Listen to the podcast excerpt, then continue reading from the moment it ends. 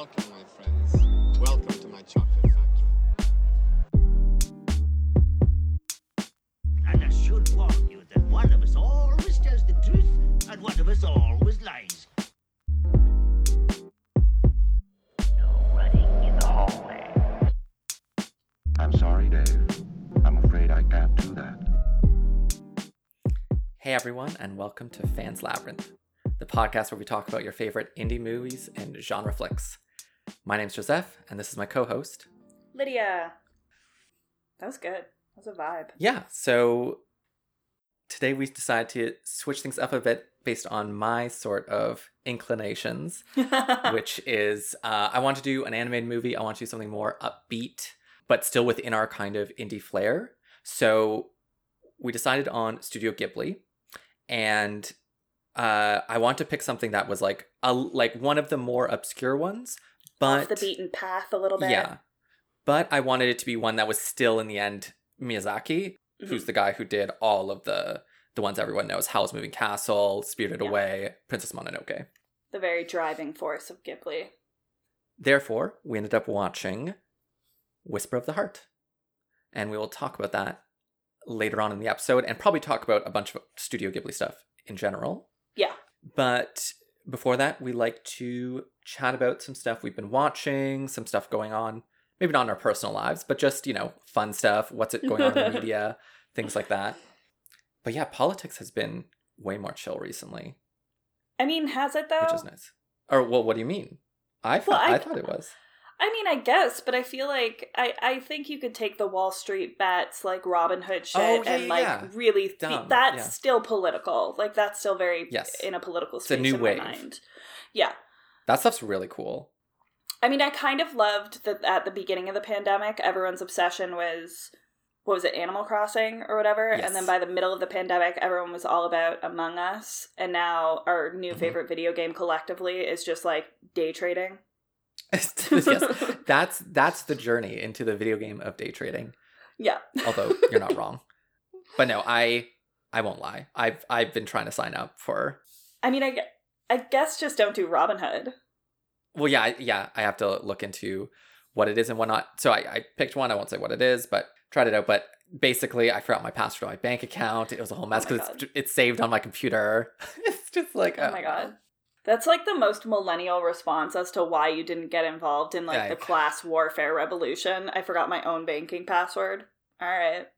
I guess Yeah. that's the reason.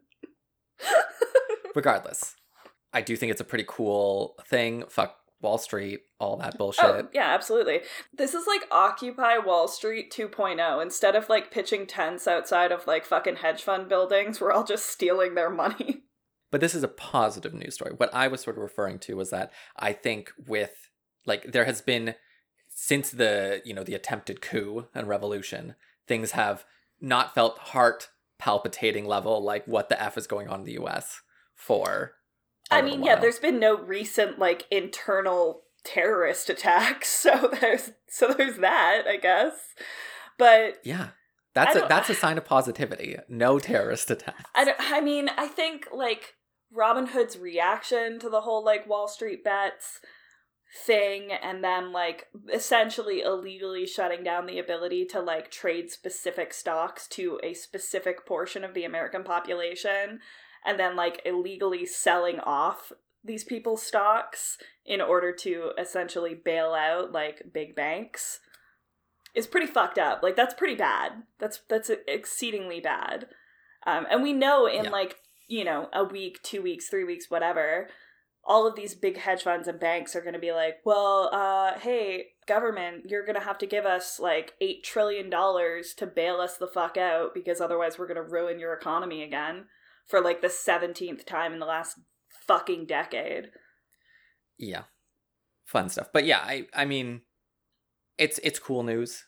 But yeah it's also fucked up based on the reactions that have been happening to it we already kind of know this episode is going to be a banked episode so this will be crazy old news by Oh my the God, time yeah. this comes out so let's turn to more evergreen perennial topics Oh uh, which i don't have a segue for We're going to talk about things going on in our lives and in the news, and then immediately, Oh like, oh, it's going to be a banked episode, so it's going to be boring.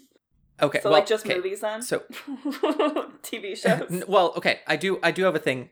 So I have access to a Kanopy account. It's a fancy movies from a library account. Yeah. Stuff that you could sell your library on getting for you or whatever. And so they have a bunch of Criterion collection movies. And as we've talked about a bunch of stuff, but I love the aesthetic of the Yeah. Criterion collection. And there's about five ish movies on it that I've wanted to watch for a long time now. And so I finally got around Is at least one of one of them an Ingmar Bergman? No, actually, but that but that's because no, no, that's because they don't have any of his on. So the, seems weird. That seems weird that they wouldn't have at least one Ingmar Bergman.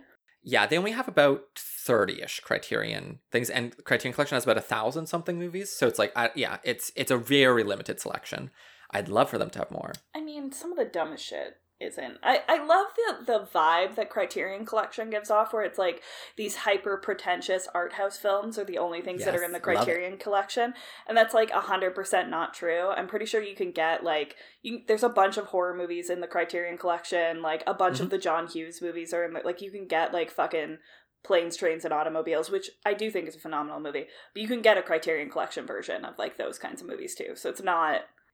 It, it's it's curated this like really intense academically pretentious aesthetic and it's Yes. literally just like fancy versions of standard movies and a, and like a handful of art house films I yeah, I'm I'm more in between. I agree with you that it has some of that stuff, but look, they do put on an air of pretension. They do. They do have the Criterion Closet picks and whatnot, and they do they picked up a lot of these and like movies that aren't on streaming services, which are more Yes. pretentious foreign films, films that have influenced directors, stuff like that. Re- like really it's very like library of congress-esque where it's anything that's Mhm. had kind of a, a an impact culturally or within pop culture within either america or globally or a specific region will probably be good enough to be in a in a criterion collection and i i do love the stuff that you get like if you buy a criterion it comes with a significant amount of like special features there's usually like right. A really And cool there- and it- documentary There's an aesthetic to it. yeah the aesthetic it's It's it's I mean, the aesthetic is cool, but like the special features that Criterion does, and that like a lot of those special collector's editions do, like Shout Factory, Scream Factory, to a lesser degree, probably Arrow, where you Mhm. get like a really interesting audio commentary from like a director or writer or producer or whatever, and you get like usually a mini documentary or a full length documentary about the making of the movie, and like if there's any cool deleted scenes you'll be able to get those on criterion collection. So i, I do think like ultimately it's really interesting and it does have a very library of congress kind of you know protecting culturally impactful pieces of media. But i just i, I feel like to pretend No, that it's I- I only get what like art house films is disingenuous and and that's 100% the vibe that criterion gives off that it's going to be like these like rare art house films that were showed at like illegal okay, yeah. like showings in the catacombs of France or some shit and it's like no it's like it's like a movie you could have seen at the fucking dollar show when you were like 7 What I will say is it isn't just the curation from it's like it's one of the movements from actually DVDs to Blu-rays that I don't like. Blu-rays, right? Their basic aesthetic is that transparent blue thing and it's like if like uh, I'm trying to imagine having a collection of like a 100 Blu-rays or whatever and I'm just like it's kind of ugly. yeah Like it just isn't charming to me. It isn't thing. Criterion, regardless, like if there's competitors, if there's other people doing the same thing, I would be looking at those and saying like, oh, is that one the better one? But Criterion is just one of these things that it's like yeah they have a cool aesthetic, they have these cool special features. Look, they're overpriced. I'm not saying that isn't a problem, but it, there is an aesthetic that I like, and I'm watching them for free through my library. yeah and if you were if you were purchasing them like i do get the aesthetic vibe of buying criterion because they have a particular very cohesive look to them they I want to collect them as opposed to like these Yeah. other ones where it's like I could just watch that on a streaming service. Like, but like I, I will say like shout factory scream factory and arrow do very similar things where you do get similar if not sometimes almost the exact same special features oh, cool. and they they have a different aesthetic vibe they usually do have like a special edition kind of like cover art or whatever or it'll come with like an extra insert poster or something that creates its own kind of like aesthetic vibe uh, they don't necessarily have like the cataloged numbers i don't think that criterion does which is neat it Mhm. gives kind of a dewey decimal system vibe to it but yeah no i i would say like shout factory is usually like pretty consistent as far as quality goes of like special features. Arrow is like up and coming, and then Scream Factory is just like a, a deviation of of Shout Factory that does uh, specializes in like more horror and genre films and stuff. Uh, but they they're all like relatively similar to what Criterion is doing, but they're generally significantly less expensive. And they usually go on sale like pretty frequently. So you can, if you are interested in collecting movies, but you don't Yeah. want to make the investment in Criterion, they're really good alternatives where you can get some some really interesting things. Absolutely. So I ended up watching Stalker by Tarkovsky. Oh yeah, I totally forgot we got on this because you actually watched one. Jesus Christ. Yeah, so I'm I'm very happy I finally got to watch one. So 1979 movie called Stalker uh, in Russian. What is with you in Russian cinema lately? Uh honestly, I think that and Solaris are like which is another one by the same person. Is it just is I just have wanted to watch those two for a long time. Oh, Solaris is by the same guy? Yeah. Oh, okay. I, I was thinking this was like multiple Russian directors that you were just like really into. So what it's about is a guy called a stalker, which in which a it's a sort of pseudo future dystopian. You don't really understand like where they are exactly, but you know it's a differentish sort of world. It's a very destitute kind of world. You find out that a stalker is someone who can take you can take people in this sort of war zone area into the zone. And the zone is this known event. Kind of looks like, or it seems to be like a nuclear fallout look to it. Okay, so we're really leaning into the Cold War era vibes of yeah, Russia. very much so, very much so. So it seems to be like the heart of, let's say, a nuclear blast, but what they, but Okay. it, but it isn't like because what they say is it actually it's a sort of space where if you get into the the room within the zone, your utmost desire will come true. Okay. And so many people are trying to get there, and stalkers can get you in. But they explain once you get there, there are many traps which will kill you. Is this giving me like annihilation vibes? Very, very similar to Annihilation, which I loved also. Yeah, I know you did. I was kind of mad. And it. so he meets with a professor and a writer. The writer's a very nihilistic kind of guy. The professor's a professor of physics and believes, you know, everything is solvable in terms of physics and there's no magic left in the world. And so he's like, what is this zone? Mhm. And the stalker's like, okay, like, let's go. And when you get there, of course, you firstly, the aesthetics are very interesting. You know how the Matrix has that green uh, tint effect across most Mhm. of it? Yeah, yeah. So this one has like a yellow tint effect, this like kind of poisonous Icarus kind Sickly of quality. Yeah. Of. Constant. Yeah. And what you're seeing is there's there's sort of different bits of a mixture of trash, metal, sort of that that toxic stuff that comes out of metal, like oils that come out of metal, rusting metal and stuff like that, in nature. So you're kind of seeing nature scenes that have been destroyed by industrial waste.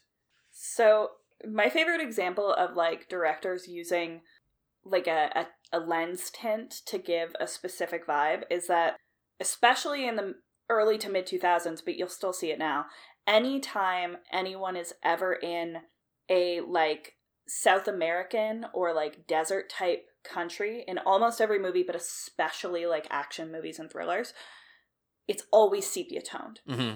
so the entire the minute they get somewhere that's like sun soaked and even moderately sandy, they just put an entire sepia tone on it to the point where like I genuinely am uncertain if the majority of people living in like North America think that South America is just like fucking orange all the time. it's so bizarre to me. It's Yeah. like the only way anyone could ever understand that like a place is warm is if you give it an orange tint. Like you can't just put like fucking like heat rippling off the tarmac. You're in Mexico. We all know it's going to be like 95 degrees. Yeah. so they're in this sort of toxic wasteland. They they have to dodge through some guards. There's a civil war, people trying to protect the zones. And actually, I do want to mention one scene where they're kind of crossing the line between normal reality into the zone, and they see six tanks, decommissioned tanks that have all sorts of moss and like stuff grown over them, as if they- as if they're from an ancient Okay. civilization that have been rusted out for for centuries. And I saw a little behind the scenes. This was actually like six months ago or something. I saw this little behind the scenes thing about it where they wanted to have 12, but they couldn't find that many to Mm. do. So they had to make this six, make the point that they were, they make in the movie, which is that for many people, if you try to come into the zone aggressively, like if you're going in to attack it, the zone just stops you in some way. Okay. Apparently, people have tried to just militarily go in and take it over for themselves, but it falls apart. Okay. And so when they get in there, the stalker's trying to explain you always have to take an indirect route. We always have to be moving around. Paths change all the time. And when they encounter things that they call traps, it's not as though it's like a bear trap or like a physical thing. They get seem they seem to get lost in their mind. Fog comes in and they kind of forget where they are. Yeah, again, very annihilation-y. I've seen the movie described as a metaphysical journey, and this sense in which the traps and stuff aren't physical. The whole zone is, of course, obviously, some kind of metaphor for a journey in life, a journey towards our desires in life, and how Mhm. the trap of taking the obvious route, taking the direct route, is often unsatisfying or stopped. In a way, to keep one's desires going, to keep one's life interesting, you have to take indirect routes, you have to get to it. And then the whole centerpiece of the movie around them getting to the room is very fascinating. But the movie is extremely slow moving. It's very aesthetic based, like just sort of sitting within scenes and just looking at the way it's been set up. And it's it's it's a great vibe, but there's actually a part 1 and part 2 and I needed to split it up into two viewings in order to Yeah. uh, you know, I'd probably recommend that. But yeah, it was an awesome experience. I absolutely loved the movie in that very pretentious way that one might love such a movie. Mhm. You know, I've been studying philosophy for a long time, and this movie just it felt like an aesthetic complement to a kind of philosophy. And I love the Russian vision of the world too. This very dark, very the characters are so sad and nihilistic. Utilitarian and like, you know. So, really cool experience. I'm really excited to to try out a new one. I'll sneak preview it. I probably want to watch this one called Tokyo Story, and it's about the older generation being forgotten or uncared about by the younger generation in post-war Japan. I've heard great things about it. The director and people have talking about this director. It just seems my vibe. Very slow moving, hmm. weirdness, relationship stuff Okay. but yeah, that you know, since we've last talked pretty recently, I actually haven't watched that much more. So that was my big, that was my big sharing point. But I was excited to talk about Criterion. All right. I can pretty much tell you for the most part, I didn't watch anything that was like that much of an aesthetic. but I did start watching season two of Servant, which I, I mentioned Yes. very, very lightly on our last episode, but I didn't really go into it. I don't know if you watched Servant. No, not at all. You No? did. Okay. I'm sad because you did explain it to me a bit, but I completely forget. So this is fresh. Yeah. I had I well, I explained it to you in, in season one, but essentially, I mean it's M. Night Shyamalan television series on Apple TV. Okay. I'm assuming you recognize the name Yes, M. Night Shyamalan, yes. and I don't need to go into it. Okay, you're just really inconsistent with names that you No, actually no, no. remember. You're, you're not wrong. I was, I was more saying yes for my own embarrassment. Like I'm at this point where you feel the need to double check if I know who M Night Shyamalan is, and I'm like, God damn it, this is sad. um, so M. Night Shyamalan, in in my I'm opinion, people might disagree with me. He is a wildly inconsistent writer director for me. Some of his stuff I have absolutely adored. I don't think I people mean, disagree with you there. I I don't know. I don't. I'm not going to judge people if they really like his. Movies. People are like. Lady in the Lake is my favorite movie. First of all, Lady in the Water.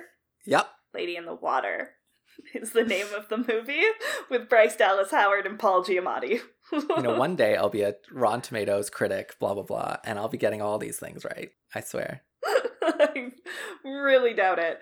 Um, your brain just does not work for hosting this inane information, which is probably a good thing, let's be honest. But anyway, I, I find him to be a wildly inconsistent director in that there there are movies of his that are, are really tremendous. Unbreakable is phenomenal. Mhm. The Sixth Sense, I really, really enjoyed. Uh, I've seen it a couple of times. I do think like once you've got the twist, it kind of loses its its excitement. Yeah. But there is sort of a, a sad beauty throughout it that I really appreciate. But then again, you have you know Lady in the Water, which is just so not good. It's lame. Or The Happening, which is Super bad. probably one of the worst movies I've ever Mhm. seen in my life. I don't just the casting choice of Mark Wahlberg as a professor is like Mhm. insanity. It's so it makes no sense. And then the weird lack of chemistry between him and Zooey Deschanel, supposed to be this married couple, is like not even to talk about the plants trying to kill everyone. Those two things are like the biggest sticking points for me. I think mine's a bit more controversial. Maybe it's like I didn't mind the village. For an M Night Shyamalan, it's medium. I think I, I would have really loved the village if the twist hadn't been given away so early on. Mm-hmm. Like you're 30 minutes into the movie and you know that they're not actually in this time period. And the whole thing of the movie is that they're like lying to everyone that this like modern day commune with Mennonite ideals isn't actually in like the 1800s. His his stuff is best when the twist is done at the end. Yeah it doesn't even have to be 100% at the end but you you don't have to give it away 100% and make it abundantly clear what you're doing with this movie in 30 minutes. Like that just doesn't make any sense. So i went into servant kind of thinking okay this could either be really engaging media or it could be really terrible and i'm going to know within the first episode because it's only 30 minutes long. Mhm. And typically when his stuff fu- like when he fucks up his movies he fucks them up within the first 30 minutes. So i figured one episode's not going to kill me. I ended up absolutely loving it. Nice. like just so it's it's so weird and so engaging to me. And it's it's very much this is expanded upon version of the short story the yellow wallpaper like there's more Really? to it Okay. yeah it goes it definitely goes beyond that there there are like strange cultish and religious sort of overtones that feel very like supernatural there's there's more beyond but the core dynamic of some of these characters has a really intense yellow wallpaper vibe and they dig into that even deeper in the second season Okay, that's pretty cool. That's a pretty cool selling point. yeah. I'm loving it. It gives me it gives me sort of relic vibes too in this like slow deterioration. Again, Right. yellow wallpaper. But it's I'm really loving it. I'm super invested in these characters and their sort of like various different types of spiraling out of control because everyone is sort of caught up in this I this sort of slow deterioration aesthetic um, Mhm. that's centered around the main female character. It's sad and and disturbing and I don't know. It's very heart wrenching. I love that. It's, you know, I've talked to you about this before, but this, when people talk about like story shapes, and one that is a lot is disturbing to some people is the story shape that's just from bad to worse. There are many stories Mhm. that's the whole thing. You start at often it's not even a high place. It's just like a person's in a sort of normal space of life, and then it's just the whole story is how their life gets worse and worse, and Yeah. it ends with them in tatters. And like that's the story. For some reason, I find that kind of tragedy very uh, cathartic or something. I don't know how to explain Yeah. it, but it like I feels think it's good. the same I think it's a similar reason we found Midsommar so compelling, Mm. where it begins with this very like obvious tragedy. Um, and it's very sad. And the normal trajectory for like a, a, a movie like that would be begin with this tragedy and you you look through the slow upliftment of that character, the rebuilding of your life. But with something like Midsommar, Hereditary, and Servant, you begin with this tragedy that you don't really understand, and then you watch this slow deterioration of everything else in this person's life. Yeah. So in this in this situation in Servant, you have this immense tragedy that you don't totally understand. You're not totally sure what happened, and I don't I don't want to give it away too much. Um, but you're not totally sure what happened. You just know that this woman lost her child. That part Okay. isn't a spoiler. It's you know it's in every trailer. You know that she had a child. She had a baby. Now she doesn't, and she's not coping with it well. But you don't know what happened to the child. You just know that mentally she's not accepting that this occurred. You have her husband, who is a very pretentious chef, and they live in this beautiful house. She's a journalist. So you love him. I, a little bit. Um, very Wait, much my vibe. Inside jokes that no one will get. before before we started recording, we were talking about um the pitfalls of our type as far as as Mhm. far as men go, as far as you know sexual partners go. and and one of mine was you know just I like the artist vibe, and there's there's a beautiful artistry to cooking. Yeah, and what but what you're saying about chefs, it's not so much that they're a pitfall, but actually that they're a pretty good package of the things, the qualities you like. Gener- yeah, generally, but the, he's he's a very very high end version of Mm. what I was talking about, Right. and that tends to come with a lot more ego and, and pretension. Yeah. And he plays the role really well. He's got that um, you know, the Brooklyn hipster kind of vibe Sure. who made it good. So he's like super famous now as a chef, but he's still got that sort of Brooklyn hipster vibe. They live in this beautiful brownstone. She is a journalist, Nice. television journalist. I'm really liking the vibe of the show.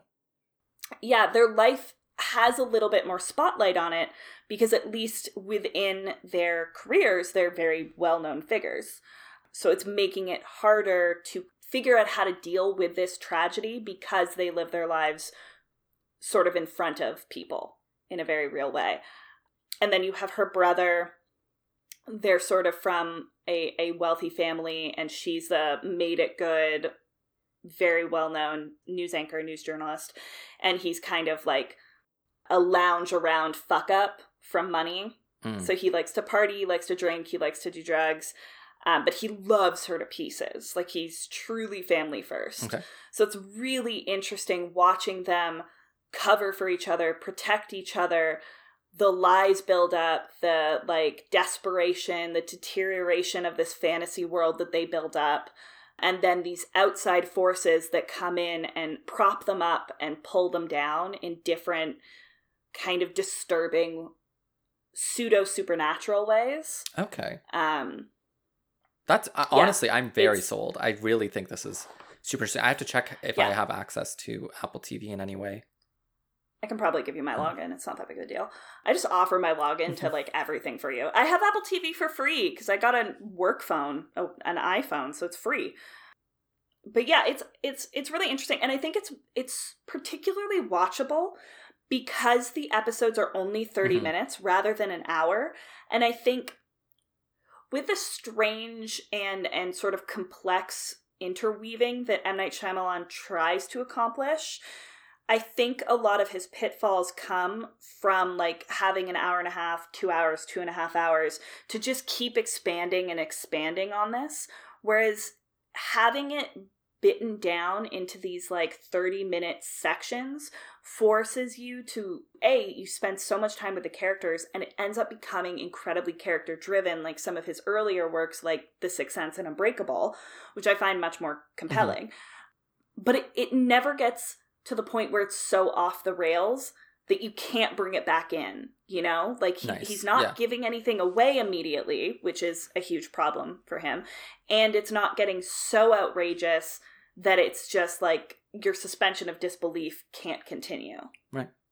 No, that, that sounds so cool. And season two has been good.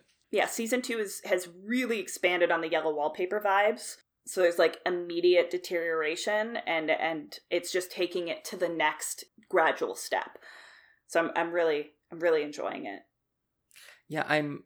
I'm wondering if you'd be down for this idea. I- I mean, I have maybe something else I could talk about, but if you wanted to do maybe one more on your side things and then go straight to things, I kind of want to talk about more Studio Ghibli stuff than just the one movie, so we could spend sort of more time on that section. But it's up to you. Just Yeah. yeah. no that's that's fine i haven't i mean i haven't watched an exorbitant amount of stuff but i have i have been watching other things yeah so real quick that i don't have a lot to say about about either of these so i'm just going to rapid fire them real quick uh, i watched outlander season five Okay. it was outlander you know it's fairly consistent. A lot of sex scenes. You know sam Heughan still gorgeous. I don't know. I the show is fun. I just feel like this is one of those types of shows where you have to keep amping up what's happening to the characters to keep it interesting and they just aren't doing that as much anymore. So it's like nothing exceedingly major happened until the very end of the season and it was honestly another do you care if i spoil it does anyone care if i spoil season 5 of outlander it's up to you. it's just another like rape storyline. Mm. And at this point, I think they've done like three or four of them, and there's only five seasons of the show. So it's like getting really exhausting Yeah. that all of these characters just keep getting sexually assaulted every season. And that was like the big like plot movement thing, and nothing really happened with it until the end of the of the season. So I'm like, eh, It's fine. Sam Heughan is beautiful, so if you just want to watch a Mhm. beautiful Scottish man like have a bunch of sex, then it's the show for you. And then I watched I, I just want to talk about this quickly because it is interesting, but I don't have a ton to say about it. But I watched um a new Amazon original movie called One Night in Miami. Never even heard of that one.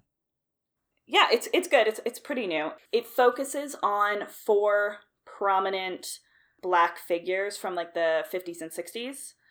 Uh, so you have Malcolm X, or Mhm. sorry, 60s 60s through the 70s, so through the decade of the 60s. So you have Malcolm X, Muhammad Ali, who at the time is still Cassius Clay, uh, Jim Brown, who is a very famous football player, Okay, definitely did not know that one.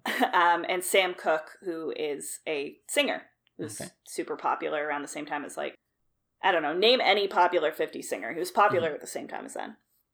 And it's basically the four of them spending one night in Miami around the time that Cassius Clay converted to Islam and was coming out as supporting Malcolm X and his name becoming Muhammad Ali. Mhm. It's about the revolution, it's about civil rights, and it's about e- how each of them intends to use their prominence in popular American culture to move forth the like civil rights agenda and and them continuously arguing with one another about who's right, who's making enough of a difference and Yeah. like That's cool. if, if violence is necessary, Yeah. if aggression is necessary, if you should pander to like white culture, all of these different like very complicated questions for the time period and even for now. So it's it's it's really interesting. A lot of it takes place in one small motel room.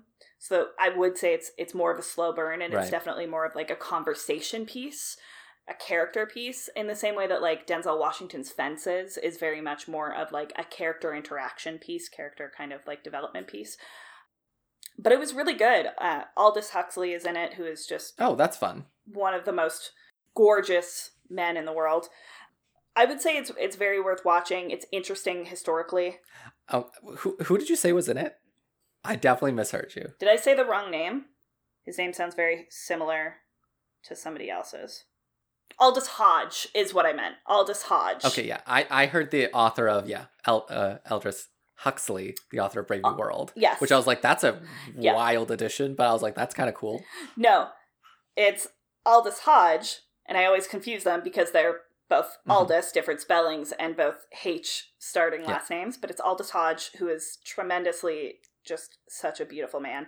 He was in Hidden Figures and uh, Straight Out of Compton, if you watch Straight Out of Compton, which is also a very interesting movie. And then it's got Eli uh, Goree, I think is how you pronounce his name, but he was in um, Riverdale. If you watch the later seasons Oh, of okay. Riverdale, he played Mad Dog, the um, boxer. Didn't get that far. Uh, he was in Juvie with Archie. But yeah, it's it's it's really good. It's really well acted. It's beautiful aesthetic. Like the outfits are gorgeous. The music is stunning because it's all Sam Cooke songs, and it's just really really interesting character study. Nice. Okay, I'm just gonna reposition myself a second here How dare you? to talk about Studio Ghibli. So, I guess a little background for the podcasting. We've, t- if you've watched some of our previous episodes, we've talked about how Lydia's recently been watching a little bit of anime, trading it off with one of her friends for a horror movie night, and Yep. and actually, like part of our history is that like I've always been a really big anime fan, and that has sort of been my comparison piece to Lydia's uh, horror thriller. These things Yeah, like, but I don't know why we never did this ourselves. Why we never did a back and forth like I think let's we- do an anime night and a horror night. tried something like it, but just moved on to other things. Mm. Like we didn't do it itself, but we tried to talk about it, but it was just like didn't end. And and I've also you know I've I liked horror movies to begin with anyway, so it wasn't as much of a as much of a trade off. But yeah, so I wanted to do something anime related, and we do movies for the podcast. So What? Ghibli, We do movies for the podcast as opposed to shows, because most of the anime I love is shows. That's uh things, but Ghibli's the big one Just being for an asshole. for uh, anime movies, and I, I have a strange, I think, relationship with Ghibli movies. I do think they're good, and some of them really mean a lot to me, but they don't. they don't quite strike me as what I love in anime in general. And so there is this a little Mm, bit of a okay. disconnect. I think they're very focused on one of the misconceptions that I don't like in anime, which is that it's for kids. I think Ghibli movies, a lot of them do work for kids. But a lot of what I love in anime is that it's not necessarily. There is lots of stuff that is, but I think Right. there, so there is this disconnect. That being said, I do think the movies are really fascinating and say different things about Japanese culture and ideas. So we'll get into a bit of that. The one we watched was called Whisper of the Heart, which is one that I don't think I've heard anyone ever talk about. So, but it is a Miyazaki. Yeah, I've, I'd never even Yeah. heard of it. Well, it's Well, it's it's Yeah. okay. Let's be Yes. clear. It's written by Miyazaki. and then directed by Yoshifumi Kondo. I don't know what else they uh, directed, but I didn't see on the Ghibli list itself, I didn't see them directing too many other Ghibli movies, but they might have been involved in other things. I think, well, I've been talking for a bit here, so what did you think about the actual plot and how it feels compared to other Ghibli movies, that kind of stuff? I mean, look, the thing that I love about Ghibli movies, and I think the thing that a lot of people love, at least North Americans love about Ghibli movies, is is sort of the enchantment and the Yes. and the sort of spirituality of Ghibli movies. And this doesn't really have that in the same way. It doesn't even reach the level of like enchanting and charming that Kiki's Delivery Service has, Mhm. even though I would probably put them at a similar age range as far as like who would be who this would be targeted for. I it wasn't bad. The core story I think was interesting. I liked the concept of it. I liked the struggle of the characters trying to find their passions while also mediating that with parental expectations for their education because I think that's something that's like very relatable. Mhm. But it's it's like there were all of these pieces of her being this writer, of her being so imaginative, of him being so passionate about music, but nothing was super hyper connected. So you spent like a lot of time with her as the main character, and you see these minor interactions of her with her family, or of her with that grandpa, or of her with the male character, but it's like five minutes here and there. So you don't really feel like any of these relationships in the context of the movie are particularly well rounded. So when when things mm-hmm. advance between the character relationships, it feels super unearned to me. And that was kind of weird. There was there was a disconnect for me where I just wasn't invested in these relationships in a way that I felt like was integral to the message of the movie. I think that aspect is actually shared between a lot of Ghibli films in that there the often the relationships happening are kind of people just meet and are instantly Yes. in love and instant things. But Yeah. The charmingness, the enchantment, the spirituality is amped up to a degree that you can get past Yes. the lack of of character development. You you don't need the characters to be hi- like or at least their relationships to be hyper well rounded because it's it's got a fairy tale aspect to it, Mhm. right? Like it's the Japanese version of a Disney movie, but even more spiritually interesting.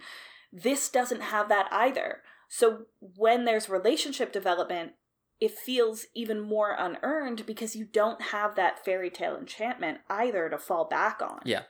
My take on the movie is that it is a more realistic, grounded version, which actually a couple of the more obscure non Miyazaki Ghibli films I've watched do have a similar vibe. I actually really enjoyed this one called Up on Poppy Hill, which is about um, an old clubhouse for a school. And it's like one of these very old wood style places that you'd see maybe um, in, well, you, you know, how that, that Japanese style of wood and paper Like sort of palaces and stuff like this. I was thinking like Stand By Me treehouse vibes. Very different thing. Yeah, it's, it is more. It has it's more full wood. There's isn't paper, but it is it actually that that's actually true. It is very just like treehouse, like and all this kind of things built on top of each other. You can see the history of the place within its kind of.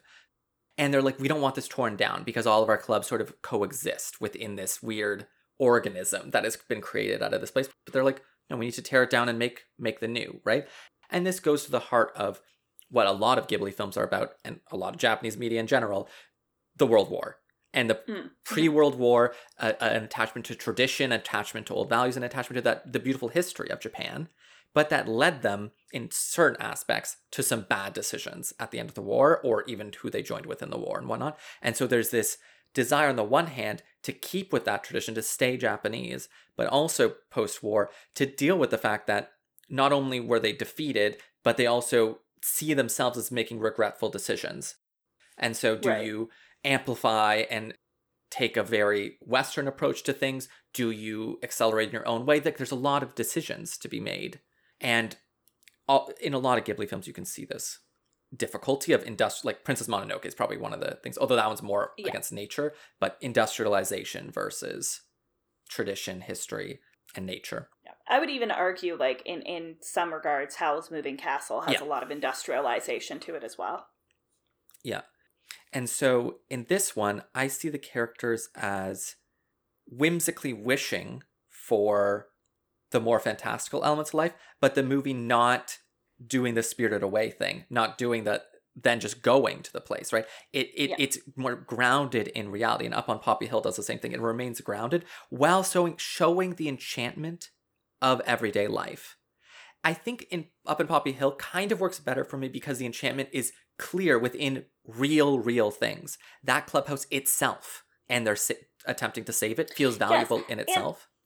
Whereas here, it was stories. Well, not even just stories, because they do try to do that in in in this movie as well, where you have the you know violin maker and Yeah. the music, and you have this this old grandpa who works in an antique shop repairing various different antiquities including old instruments but also old clocks and old toys and the enchantment of his experience finding and restoring and maintaining these small pieces of history.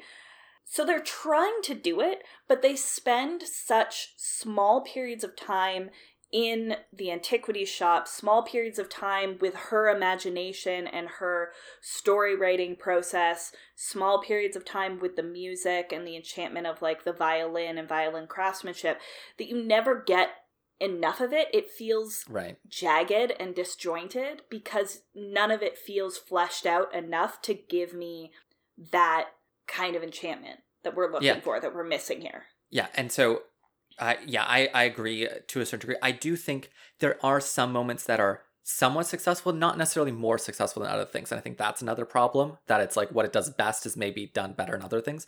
But I actually like the morning scenes or the scenes where they overlook towns, things like this. Like at dawn, they look at a town and they're Yeah. talking about the mist.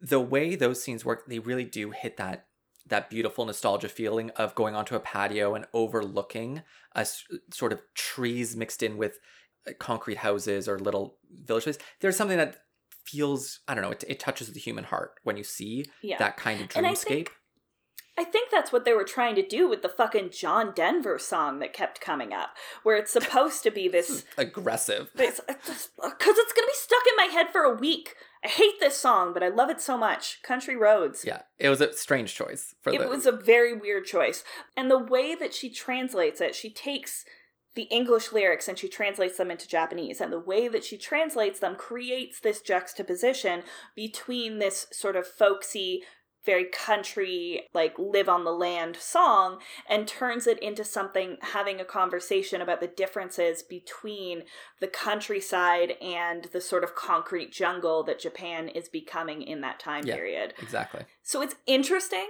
but A, it's just an odd song choice that they played probably a dozen times in this goddamn movie in like on violins and mandolins Yeah. and her singing it and it just so many times. But also like i just it didn't fit with any of the other things in that like you have her writing stories but she's also translating weird pieces of americana and he's a musician but he only ever plays the song one time. So i don't really understand what the song was trying to do in relation to Mhm. all of these other aspects of like the beauty of everyday life it was very odd Yeah.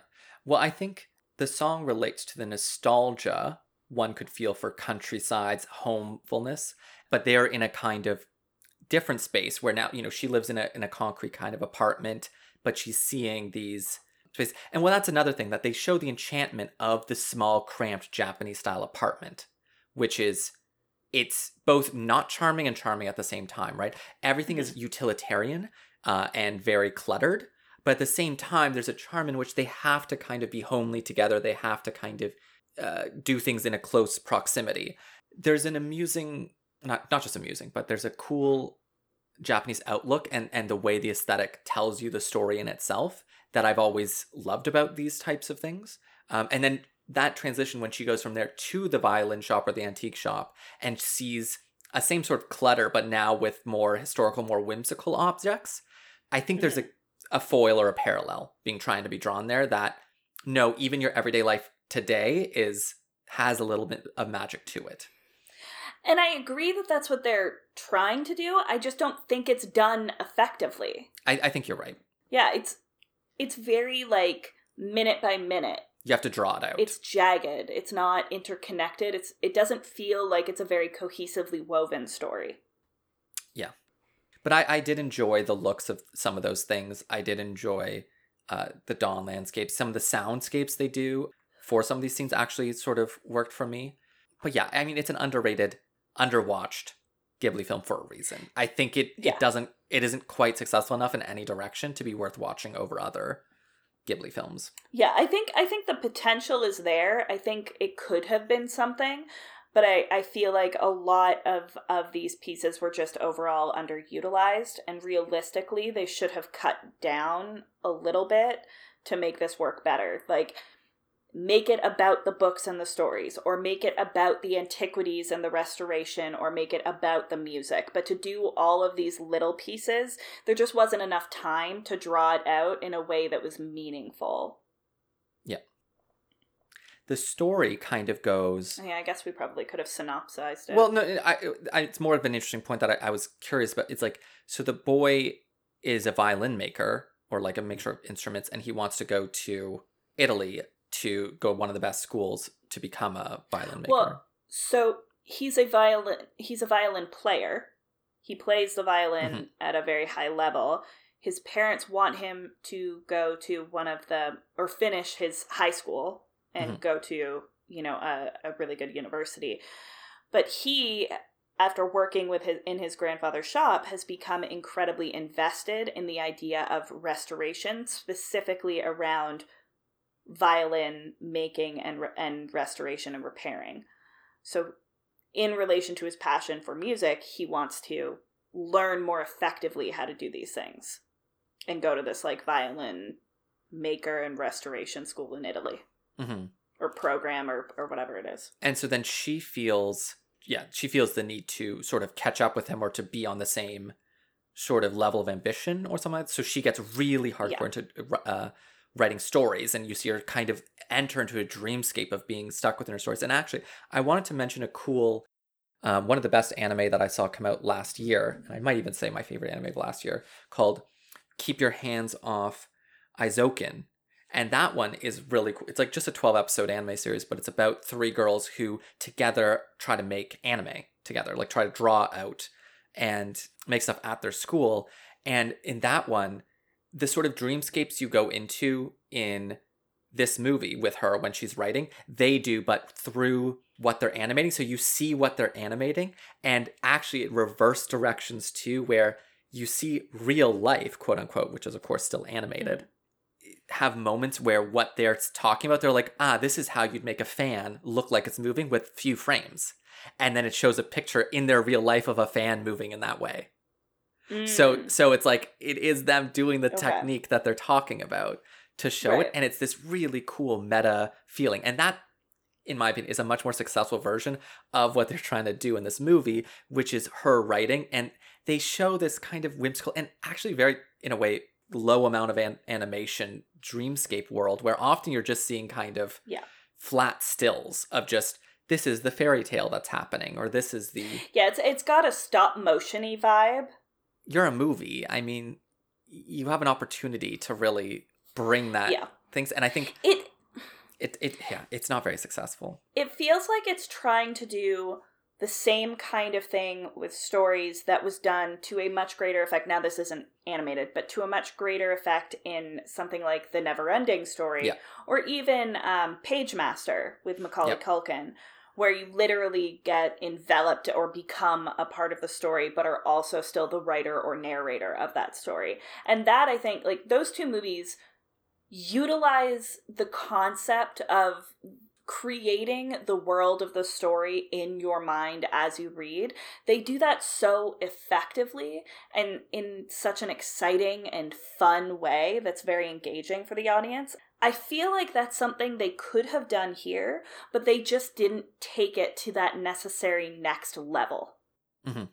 The the title kept striking me in my mind while watching it too about what it is to have like what is this whisper of the heart and i do, do connect it to the basic idea of the metaphor or the where it's like it's a ghibli film that's trying to be realistic and it's there f- having this whimsical feeling towards the full fantastical landscape right and even this idea of journeying to italy to do uh, a thing is a kind of whimsical desire it's not something that's realistic yes. for their yeah i mean I, I think I think realistically, the whisper in the heart is just supposed to represent their untapped passions, right? Because you, Yes. you have you have the grandfather talking about how each person has a stone within them Yeah. and you know it's raw and it's it's rough it's untouched but as you explore your interests explore your desires and your passions or your talents you begin to polish away the roughness of this stone. And if you're one of the lucky few you it can your passion can become a rare and valuable gemstone Mhm. right so i think really the whisper in the heart is is for her she has all of these concepts all of these various interests but she's never worked hard at refining them in any Yep. real way and this is about her learning how to refine them into a lifelong journey for herself I think the jaggedness you're talking about comes in here though because he the grandfather character also mentions that he prefers the stone in its raw state. yes And there is something to that the whisper of heart where she's into music, she's into writing, she's into these multiple passions and in the moment of the story there's actually in a way more charm than when someone has to do the strenuous work and just become Yeah. an amazing thing. So there's a charm to this moment in their lives. And I think that's what they're trying to say between these two characters, sort of trying to find this balance between the obligations of their parents, where their parents want them to follow this very strict journey with their academics, Yeah. going into good high schools, into good universities, getting stable jobs, and then wanting to explore their their more flighty, let's say, passions um, and trying not to disappoint both themselves and their parents. And there is a sort of youthful exuberance where I don't know what I want to be, but I have all of these loves in my life. And there's sort of a heart wrenchingness to that, in that her her parents are continuously telling her to not necessarily disregard these things, but that there needs to be more weight put in academics, or you know she'll she'll go nowhere in life. So she needs to enjoy these things as hobbies but put her her hard work and her passion into what she considers boring academics And I think in part it's interesting because the storyline and the message of this one is in a way more clear than other Ghiblis, but that might be a bit to its detriment. Because when I think of a Yeah. Spirited Away, when I think of a Howl's Moving Castle, a lot of people will mention they're like, I don't actually know what it's really about. Like everyone has their theories and everyone has their things, Yeah. but like if you look at Howl's, it's more the journey you you go on with these characters and the charm and the the fantastical things that are happening. You just learn to love the characters. You love their relationship. You love the chemistry. You love the atmosphere, and Mhm.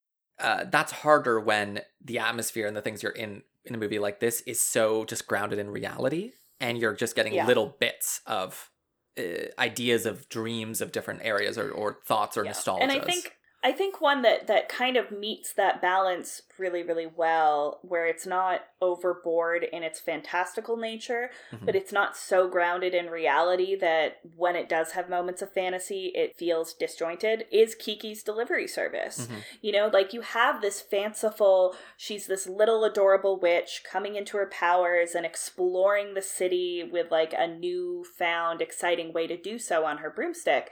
But it's still in many ways grounded in reality in that she's very young, she has to work to help um, her family and support her family.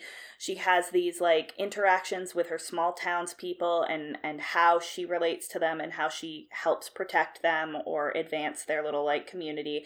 So in a lot of ways, there is a very like grounded in reality message in the interconnectedness of this like found family community family kind of situation but you still get the fanciful sort of magical wonderment of her Yeah. flying around on her broomstick and seeing her city and her small community in a brand new way seeing it as this one cohesive organism that she gets to be a part of but also gets to view from the outside No, yeah, I, I agree. I think contextualizing it within the rest of, of the Ghibli films, I mean, I, Kiki's is kind of just, in a way, the better version of this. And then there's uh, there's other sort of themes that Ghibli movies tend to touch on, which aren't touched on here. And so it, it's sort of, they have their own sort of strengths, and this one doesn't really fit into having its own great strength. Actually, I did want us to talk about this, that it does um, have the bits that are used in a few other things. This, for example, there's a bunch of cats and animals that are uh, sort of around in this journey, and those Yeah. are actually taken up in anim- animals play a, a big part in the whimsy of so many Ghibli films, and this idea of yeah the liveliness of children, of animals, of nature is always in the background, and that's sort of what breathes life into some of these movies in a way that I think is actually very hard to see in Western media. Natural whimsy is just not something that, like, the idea of just seeing a dog barking that isn't a warning for something, or but it's more of a charm or a fun moment in a movie, is I think much rarer over here. Yeah, I mean you you would definitely get it in children's movies, but I think uh, in particular animated movies. Um, but Yeah, a lot of the times yeah. it's dependent on the anthropomorphized nature of these animals. So they're animals, but they're literally communicating with the child in some kind of a way. You know what I mean? Like, or the animals are communicating with each other about the child in in like a Bolt or uh, Oliver Twist or right. you know, even Mulan, where she has her dragon, or you've got your snowman in Frozen. True. The only one I can think of where you don't have a lot of like communication between these animals and there is just sort of a whimsical connection are things like the dog and the raccoon in Pocahontas. You can tell that there is a connection between the human and the animal, but there isn't a direct need for them to literally communicate with with any sort of words. Yeah. I think the anthropomorph wow, that word is just anthropomorphization of animals is part of the sort of difference I'm seeing between the two. Where I think in a lot of Japanese media, nature itself is interesting or filmed or brought to attention for its own sake. In that it's not necessarily wrapped up immediately within the narrative of the story. They don't bring in a dog or bring in thing for comedy or for a warning or for to be killed in order to make you interested in the character, right? Yeah. Often there is in the background trees, landscapes, uh, small children, dogs, cats, just doing things in order to get that sense of lived in and actually even all that stuff about the clutter of rooms and the things. I think often there's a feeling in, in particular in Ghibli movies, maybe not in other anime, but this feeling of atmosphere which is built up, has a history to it Yeah. already, which of course Western media has to some degree. I just feel its sense of spirituality more, sense of history more in these. I think in a lot of ways you have to look at the difference between those two cultures, right? I mean, if you're looking at North Yeah. America versus or North America as we know it now versus Japan, there isn't a lot of lived-in history in this Yes. country for white people, really. I mean, like you have indigenous cultures that are, you know, centuries older than we have ever been on this land and yeah. they have very interesting, engaging, spiritually relevant cultures but Canada and America don't have that, right? Like our countries are only, mm-hmm. you know, 250 plus years old, and the majority of any kind of real lived in historical culture is either like patently abhorrent or like colonization and slavery or comes from Europe. So while American culture has been significantly impactful as far as like popular culture goes on the world stage, it's so much newer that it's Yeah. hard to get that same sense of like lived in, very spiritual, very historical kind of vibe from just the appearance of things around. Yeah. Um, like you can get some sense of that using like mid-century modern furnishings or or Victorian design, like Gothic kind of structures. But even that gives either a very specific time period vibe and not so much like a history feeling, or a European aesthetic. Yeah, that is one of the differences. Like I feel that often nature is the sense of the frontier in American media Yeah. and the sense of something to be taken over and developed upon. In Japanese, there is this tension within them about the the rapid development and the rapid industrialization that they are undergoing, but this very strong pushback from the tra- from tradition and nature as two roots of their that push back against their desire to just fully industrialize. Mm. Ghibli, more than any other sort of school of Japanese animation I've seen, so clearly engages with these questions over and over again in different movies. Not necessarily, this one, again, isn't the best example of that, but You know, Yeah. something like um, My Neighbor Totoro or uh, Howl's Moving Castle Spirited Away. These things have like real, you, you can tell, even if you don't necessarily understand it from like a North American perspective, you can tell that they're having real conversations about industrialization, about loss of cultural heritage, and about inherent spirituality. Mhm. And and these are like I'm not even saying that you can't have these kinds of like atmospheric conversations in North American media. Obviously we do because we we often talk about atmospheric or esoteric kind of films, but we don't have them in a sort of whimsical childlike sense. Our version of that media in a lot of ways is, you know, related to horror or related to thriller or those types of genres. So I think there's there's a certain brand of innocence that Studio Ghibli brings to the table that makes these difficult esoteric kind of conversations very enchanting, very charming, very palatable. Mhm. So you can have conversations about the journeys of life and death, about children dying young and things like that, and still be able to to enjoy it and and smile and laugh along with these characters in a way that's incredibly foreign, I think, in our media.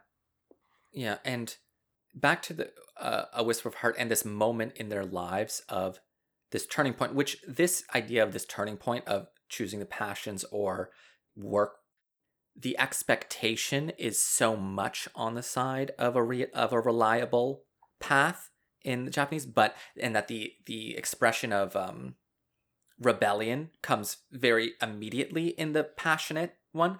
I think there is a sense in which we have you'll have parents in western media who are like you need to do the reliable thing. And that's a mm-hmm. clear thing. But you're almost always immediately on the side of you're sort of going into the movie with the side that the cultural consensus is that passions are the way to go.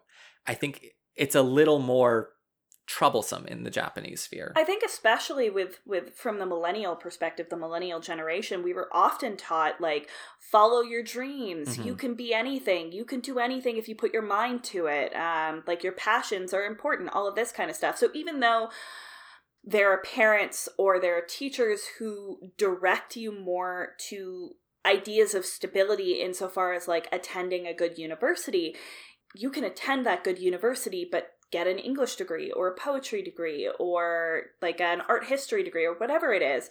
And that's still like at least seen as you know, you're following academics, you're taking the stable route, you're going the standard projected direction, even if you're not getting a business degree.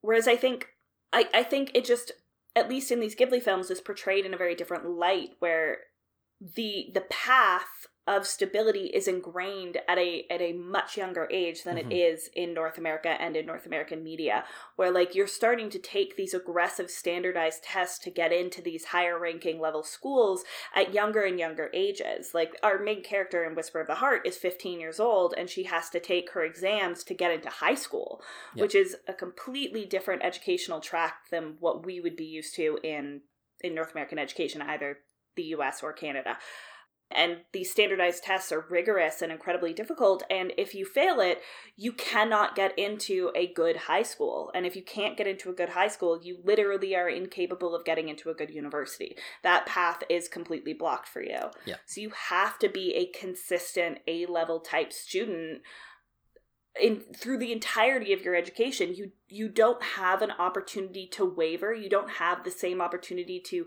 self discovery or even just general teenage fuck uppery that like is is commonplace in Mhm. North America. And this might be one of the angles on the un- the rough stone right? The beauty of the emerald inside is not necessarily in the finished polished state and this is why the grandfather might enjoy the unpo- he's saying of a nostalgia or a or a love for people of a young age in that it's before the culture sort of forces them that even if you have a passion what you then have to do is be a completely reliable super doer of that passion and her Yeah. expression of herself as singing on the one hand and writing on another and sort of finding herself and doing that that journey is you sort of see her become exhausted and lose herself a little bit when she has to nail it down and be like i'm gonna do Yeah, she, she becomes she rougher to her parents and stuff like this yeah too. she becomes more aggressive she becomes more like inwardly dependent um, and defiant in a very new way than she was comparatively before where she was flighty and she was whimsical but she she still had like a lot of affection and and outward love even though she was forgetful and put her passions before standard practices or whatever. But yeah I, I think you're right. I think you're onto something. I think really it's the beauty that he finds in like the stone in the geode in the raw form is the beauty that's there before the pressure of you know the societal norms chip away at all of these extra pieces that it finds superfluous. Mhm. and it reveals you know a beautiful stone in that it is perfect based on what the society deems a stone should look like Mhm. a gemstone should look like this, should have no imperfections, should be exactly cut in these right ways, should be perfectly polished and always shiny. But you've lost all of the interesting things that imperfections, damages, or extra darker bits add on to it. and and you know not to press the point too hard but i for me it does connect up to this idea of the expression of nature the expression of tradition the expression of history in that those things require a kind of not polishing all the rough edges not constantly Mhm. put, putting everything into a bow but allowing things to take on the history the tradition the the allowance of that past or to, to allow for natural imperfections natural occurrences which no one intended or planned to do or polished in a certain way. Um, of course in a ghibli film of course it's all animated. Of course nature itself is made artificially. But i think it's beautiful that they're able to bring forth an impression of nature like great painters right? An impression Yeah. of a great landscape painter is almost nature brought forth like in, when you walk on a regular walk in an everyday you might not notice nature as much. But when you're brought to a museum and brought to this painting of course it's much less natural than a walk. Yeah. but there's a way in which it forces you to re-engage with nature. You see it and you're like wow i actually should appreciate landscape and these things more. Well, and again, it's it's about the perspective too. When you see the painting, you're seeing the perspective of the artist, right? You're Yeah. seeing what the artist is getting out of nature and it's giving you a new outlook on it. yes Instead of it just being something that's in the way of your general existence, it's it's something that this artist has engaged upon and what they're showing you is not necessarily what it looks like, but it's what it's the feelings and the impressions that this scene has given that artist. Yeah. So it's their retelling of it. Um, and I think I think ultimately like that's again, like you said, what Whisper of the Heart is trying to do, especially when you have this old world meets new world kind of vibe with the grandpa and his friends, Yeah. and then with her parents and her sister, who are definitely more on that standardized societal tract. Exactly. I would love to get into Princess Mononoke and the amazing debate Yeah. that happens there, spirited away in the whimsy of of this crazy journey, it's crazy spirituality of Japan in there. But you know, this is not exactly the place for an in-depth look at each of those. But for sure, Ghibli films are just this in, each an incredible journey, incredible aesthetic, just they are they are unique pieces of art, right? That you cannot get a replacement for. Even the Studio Ghibli video games, the Ni no Kuni games. Oh, I haven't gotten a chance to try them out. Honestly, Ni no Kuni in a lot of ways is very similar structurally to like a Zelda game. Hmm. And don't get me wrong, Zelda's awesome. I, I love the Zelda games, but there's a kind of next level sort of fantasy and and storytelling that occurs in Ni no Kuni that really is is so enchanting, so engaging that it draws you in. So rather than just watching, you know, Princess Mononoke, which is very engaging, the Ni no Kuni games because it's it's a first person type puzzle and and fighting game, it really makes you feel like you're in this world. It envelops you in a new way. And honestly, those games are like very basic. They're very standard. The storylines are very like simplistic in the same way that like a Zelda game is. Mhm. But the animation and and the whimsy of it is so engaging that that whole universe can just envelop you and you can fall into that game for hours just to be in that sort of childlike wonder. Awesome. I mean, I think I think at that point that's all we have to say. But I, I do want to reiterate: if you haven't watched Studio Ghibli movies, uh, at least in Canada, they're on Netflix and they are very worth watching.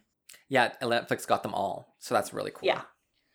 Yeah, and if you're not a fan of of watching them subtitled, uh, I believe in North America they're redistributed by Disney, so all of the American mhm. voiceover is Dis- is you know well known American actors and Disney actors. They they do a really good job, so you can watch it dubbed, and it's it's not going to be watching like you know jagged janky dubbing in an anime. But yeah, highly recommend pretty much all of them.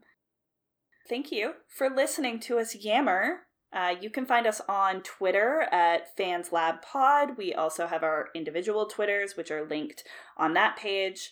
Uh, please send us your recommendations, uh, your questions, bug us. We would love to hear from you.